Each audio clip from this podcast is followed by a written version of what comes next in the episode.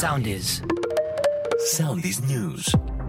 Με τη φρόση Κυριακού εικόνες απόλυτης τραγωδίας στην Τουρκία και τη Συρία, πάνω από 17.500 άνθρωποι έχασαν τη ζωή τους από τις ισχυρές σεισμικές ζωνήσει που έπληξαν τη Δευτέρα τις δύο χώρες, σύμφωνα με το νεότερο απολογισμό. Τα σωστικά συνεργεία συνεχίζουν μέσα σε δρυμή ψύχος στις προσπάθειες να εντοπίσουν επιζώντες στα ερήπια, με τις ελπίδες να μειώνονται καθημερινά.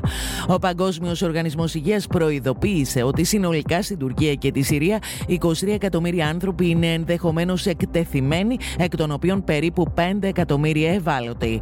Η ελληνική αποστολή ήταν η πρώτη που έφτασε στις σεισμόπληκτες περιοχές, τόνισε ο υποστράτηγο πυροσβεστικού σώματος Αθανάσιος Μπαλάφας. Οι διασώστε, είπε, επιλέγουν ποιος θα ζήσει και ποιος θα πεθάνει, τονίζοντας ότι είναι τεράστιο το μέγεθος της καταστροφής.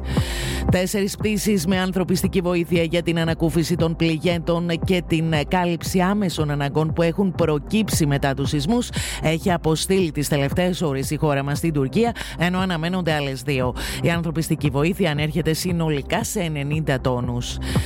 Αυξητική τάση στα κρούσματα της υποπαραλλαγής κράκεν του κορονοϊού καταγράφει η τελευταία έκθεση του ΕΟΔΗ. Συνολικά 106 θάνατοι καταγράφηκαν την τελευταία εβδομάδα, από τους οποίους οι περισσότεροι αφορούν ηλικιωμένους. Η θετικότητα για τη γρήπη και τον συγκητιακό ιό στην κοινότητα παρουσίασε μείωση. Ακολουθήστε μας στο Soundees, στο Spotify, στο Apple Podcasts και στο Google Podcasts.